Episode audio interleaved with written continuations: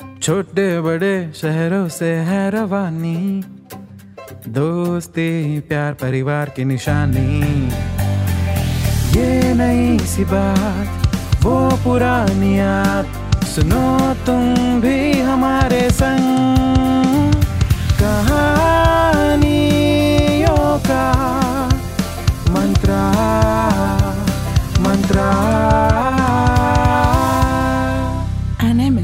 Original.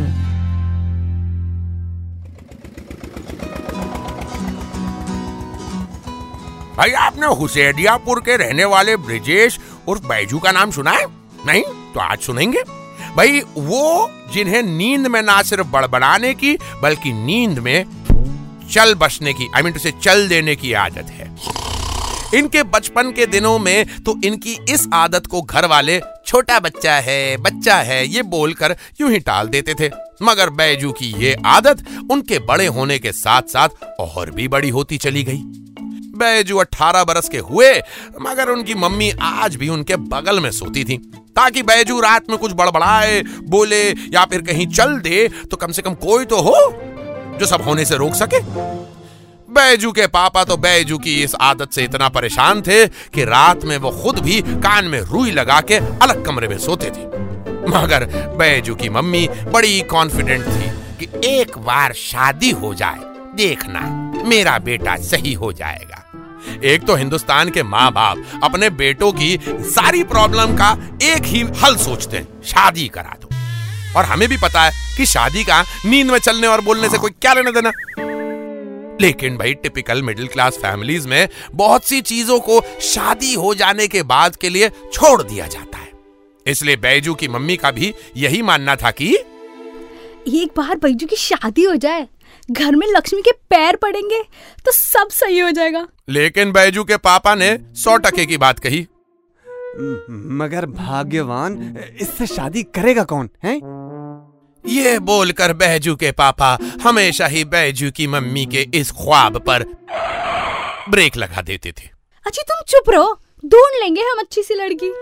कितने ही नीम हकीम झाड़ फूंक वाले बाबाओं को दिखाया मगर बैजू की ये आदत ना बदली और ना ही सुधरी। गहरी नींद के सन्नाटे में बैजू रोज ही रात में अपने कमरे में टहलते हुए नज़र आ सकते थे। एक बार घर में बैजू की मौसी रुकने आई। तो बैजू के मम्मी और पापा ने पहले ही प्लान बना के बैजू को दूसरी मंजिल पर बने कमरे में सोने भेज दिया, ताकि मौसी को कोई प्रॉब्लम ना हो, और मौसी को सोने के लिए नीचे का कमरा दे दिया। आधी रात का समय था। मौसी खर्राटे लेकर सो रही थी। कि तभी उन्हें कुछ गिरने की आवाज़ अरे अरे क्या क्या क्या हुआ? एक लाइट लगाती हूँ। सीढ़ियों से नीचे उतर के आ रहे हैं। मौसी ने बैजू से पूछा अरे बैजू बेटा कि, क्या क्या हुआ? क्या तोड़ दिया तूने? इतनी रात को क्या कर रहा है तू हाँ? बैजू ने मौसी को कोई जवाब ना दिया और उनके सामने से होते हुए दूसरे कमरे में निकल गए। अरे बैजू बेटा। मौसी को बुरा लगा कि बताओ भला बच्चे इतने बड़े हो गए कि बड़ों की बात नहीं सुनते। मौसी बैजू के पीछे चल दी।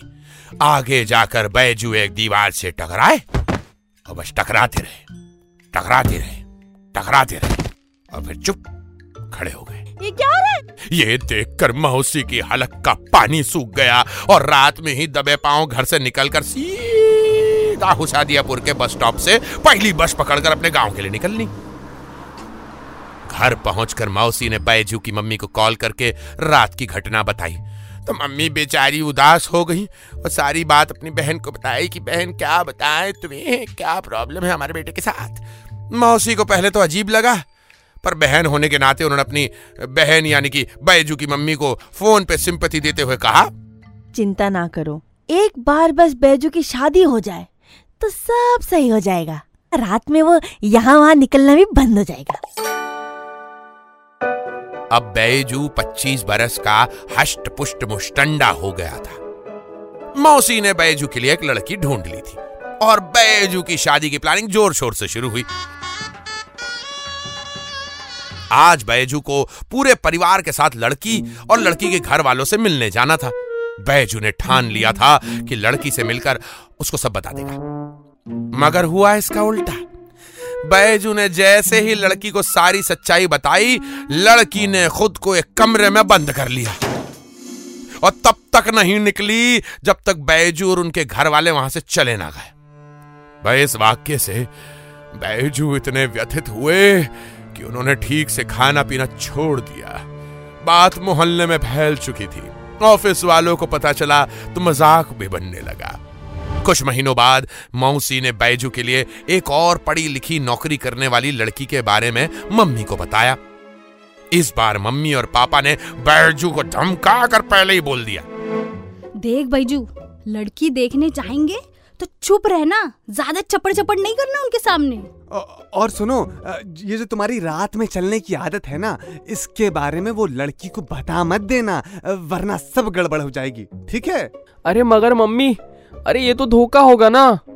हम किसी के साथ धोखा नहीं करेंगे। चुप कर अब चल। अरे अरे पर मम्मी। जितना बोला जाए उतना ही कर। बेचारा बैजू चुपचाप चले गए लड़की देखने।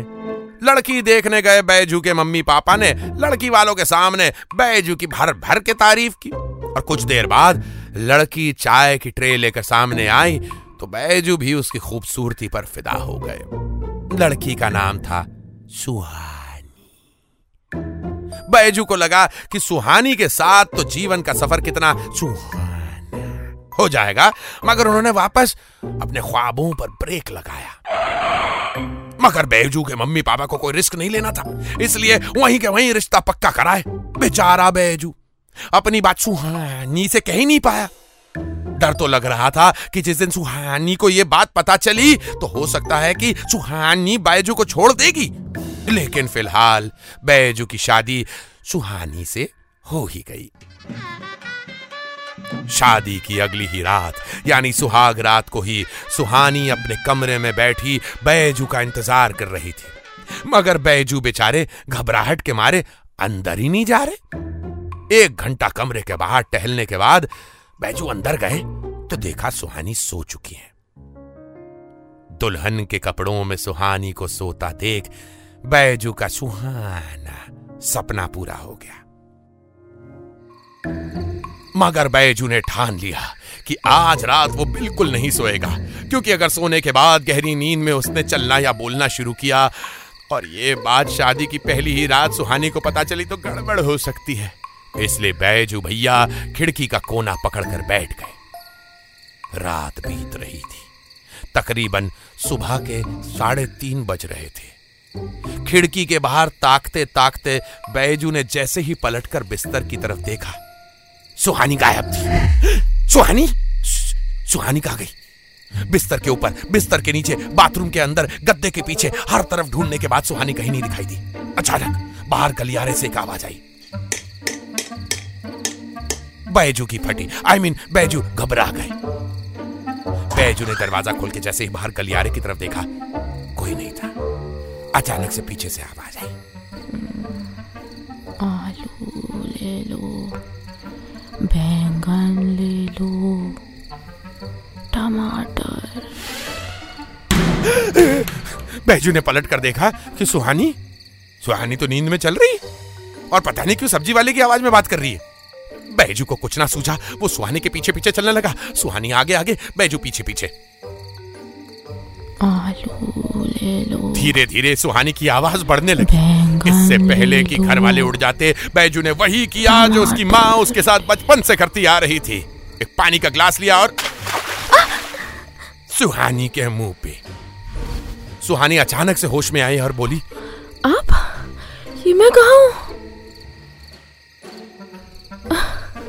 सुनिए मैंने आपसे एक बात छुपाई। शादी के पहले मैंने आपको बताया नहीं, लेकिन मुझे ना नींद में चलने की बीमारी है। ये सुनते ही बैजू मुस्कुराए और सुहानी को रूम पे वापस लेकर आए। दोनों ने मिलके एक दूसरे से अपने दिल की बात की। दोनों के ही माँ बाप ने ये बात छुपाई थी। लेकिन कहते हैं ना, राम मिलाए जोड़ी, एक अंधा एक कोड़ी। दोनों ने मिलकर इंटरनेट पे बड़ा सर्च किया और एक ऐसा डॉक्टर ढूंढा जिसने उनकी इस प्रॉब्लम से उनको निजात दिलाई। हाँ उसमें कुछ महीने ज़रूर लगे, लेकिन उन महीनों तक बैजू और सुहानी दोनों एक दूसरे की कलाई पर एक रस्सी बाँध के रात को सोते थे, ताकि अगर उनमें से एक भी उठकर कहीं जाने लगे तो दूसरे को पता चल जाए। कुछ दिनों बाद बीमारी तो खत्म हो गई, लेकिन उस धागे ने उन दोनों के रिश्ते को और भी मज़बूत कर दिया। और अब बैजू और सुहानी के कमरे से रात को कम से कम बड़बड़ाने की आवाज़ तो नहीं आती साहब। मैंने पहले ही कहा था लक्ष्मी के पैर घर में पड़ेंगे तो सब सही हो जाएगा। अरे भाग्यवान तुम तो हमेशा ही सही कहती हो।